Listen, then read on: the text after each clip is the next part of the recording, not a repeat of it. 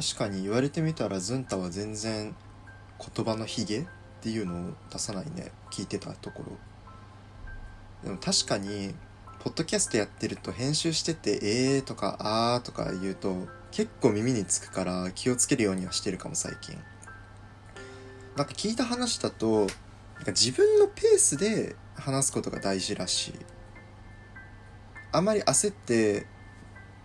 早く間を埋めなきゃっって思っちゃうと「えー」とか「うん」とかって言っちゃうらしい。まあ別に言ってもいいとは思うけどね。僕も結構「結構」とか言っちゃうし「まあ」とか言っちゃうし「なんか」って言っちゃうんですけどね。うん。で健康に僕が気を使ってることぶっちゃけ全然ないんですよね。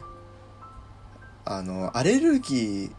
があってタバコアレルギーなのかな多分。だから全然タバコの煙とかちょっと無理で痒くなっちゃうしだからそもそも吸えないっていうこととアルコールもすごい弱くてお酒全然飲めないの。だから結果的にお酒でもまあ体調崩さないっていうのはあるかも。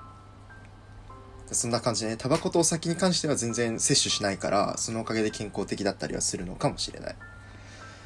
でも油っぽいもの好きだしマック行っちゃうし本当に良くないんだよね。すごい。どんどん太ってて今多分引きこもり気味だからそれで風邪はひかないんですよ。あの外に行かないから。で人から風邪をもらうことはないんだけど代わりに動かないからちょっと太ってきちゃってまあもともと太ってるんだけど余計太っちゃってもう本当にジム行かなきゃだなって思いつつもちょっとね最近は大学のジムがちょっと一時休館になっててどっかに行くべきなのかなって思っちゃうけど YouTube で見た感じだとねなんか自分が好きじゃないものは結局続かないから筋トレとかも僕そんなに好きじゃないから行っても結局続かないんだよね。結構何回も123ヶ月とかを断続的に行ったりすることはあるんだけど結局飽きちゃうっていうね。うん。本当続けられる人何なんだろうね。もうその僕が見たモチベーションに関する動画によればね、そのみんな結局ジム行く人たちは、なんか内なるモチベーションがあるから言ってるっていうか、自分が楽しいと思ってるから言ってるらしいのね。で、まあ、で、確かに言われてみたら、僕も別に誰かに言われて本を読んだりとか、ブログ書いたりとかしてるわけじゃないから、でも別にそれは続けるっていうのは、嫌じゃないから続けられるわけで、筋トレとかは結局のところそんなに自分で続けたいと思わないから続かないのかなって悲しいツイッターで見るイケメンのゲイのマッチョの人とかね憧れちゃうよね。最近だどうでもいいと思うんだけど最近気づいたんだけどなんか僕がゲイビデオとか腹パの動画を見てる時って何を考えてるかっていうと僕どっちにも感情移入してるわけじゃなくてやっぱり第三者の目線で見てるんだよね。だ強いて言えばマッチョの人がやられてるのを見るのが好きっていうのはあるんだけど僕はそこに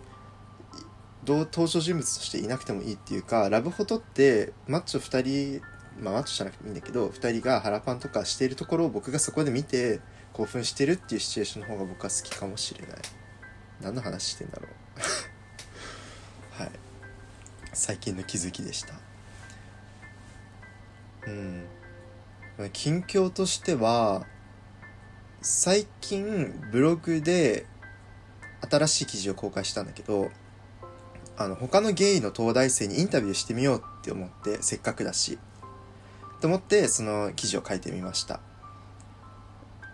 その子はあんまり自分が中高の時にゲイだっては気づいても悩まなかったらしくってそれはちょっと面白いなと思ってうん。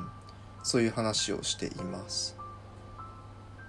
その子と仲良いからちょっとなんだろインタビューしたことなかったしせっかくその三脚を買ったの。そのスマホ用の。で使ってみて。三脚使ってみたいしインタビューもちょっとやってみたいなと思って作ってみたら意外と iPhone で撮った写真が様になってたからまあ、ぜひ見てみてほしいなっていうか写真がねまるで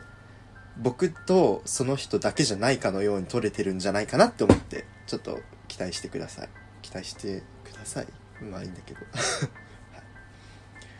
あとはもう一つ。最近純ワイダンっていうワイダンを載せるサイトがあってすごいおしゃれに作られてるんですよ。洗練されてるデザインだし文章以外に気が散る要素が全然なくってしかもすごく読みやすいレイアウトになってる。でかなりねスマホに合わせて作られてるのかなと思った。でそれがね結構僕は好きだったの内容が。でああいう風におしゃれな感じで文章が主体で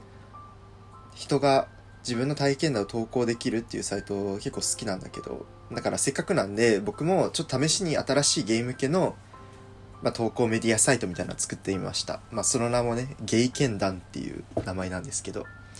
全然何もまだ載ってないんだけどもし皆さんよかったら投稿してみてほしいなって思います。エピソード概要欄にこのエピソード概要欄に貼っておくので見てみてください。はい。これは別のメディアの話なんだけどゲイと東京っていうタンブラーにあるゲイメディアがあるんですよ。でそれも一つね僕がすっごい名文だなって思ってるものがあってもう本当に紹介したいなって思っています。でなのでそれもエピソード概要欄に貼っておくんですけどで冒頭はねどんな感じかっていうとこんな感じです。お久しぶりです。元気にしていますか？今日こっちでは大雪が降りました。思わずはしゃいで写真をたくさん撮ってしまいました。僕がそっちに住んでいた頃こんなにたくさんの雪が降るのを見たことがなかったので違う土地にいるんだなという実感が強く湧きます。っていう文章から始まるもうこれ創作なんですけどおそらく。もうなかなかね読ませるんですよ。ぜひね皆さんにもちょっと読んでみてほしいなって思います。興味ある方は。エピソード概要欄にあるので見てみてください。はい。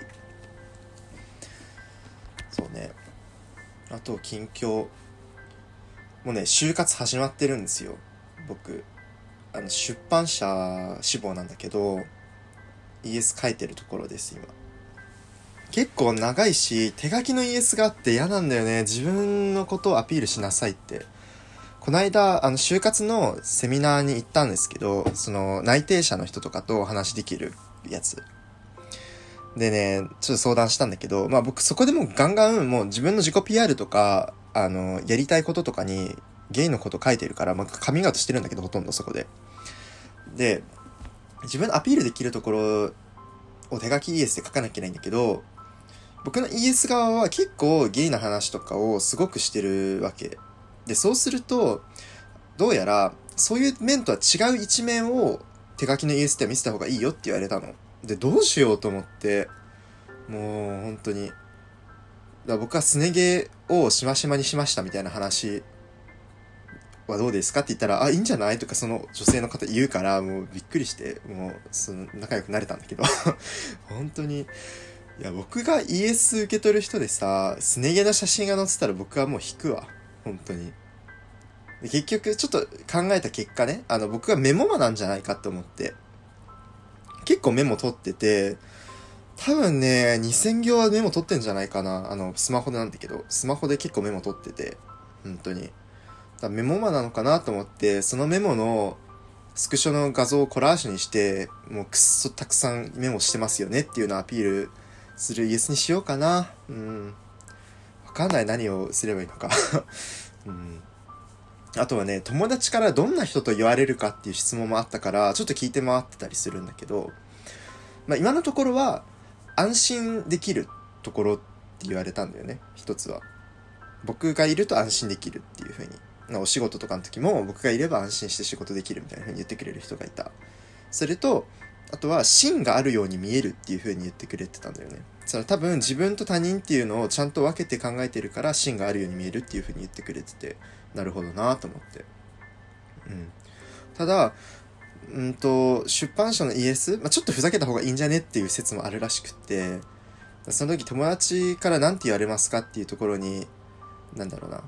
一つは安心できることって書くのもいいんだけど、もう一つはよくリラックマって言われますっていう風に書いた方がいいんじゃないみたいな説もあるらしい。ちょっと、もうね、何を言ってんだろう。ちょっと就活頑張ろう。はい。そうね、ズ、ズンタは、就活の時に何を意識してましたか？お返事待ってます。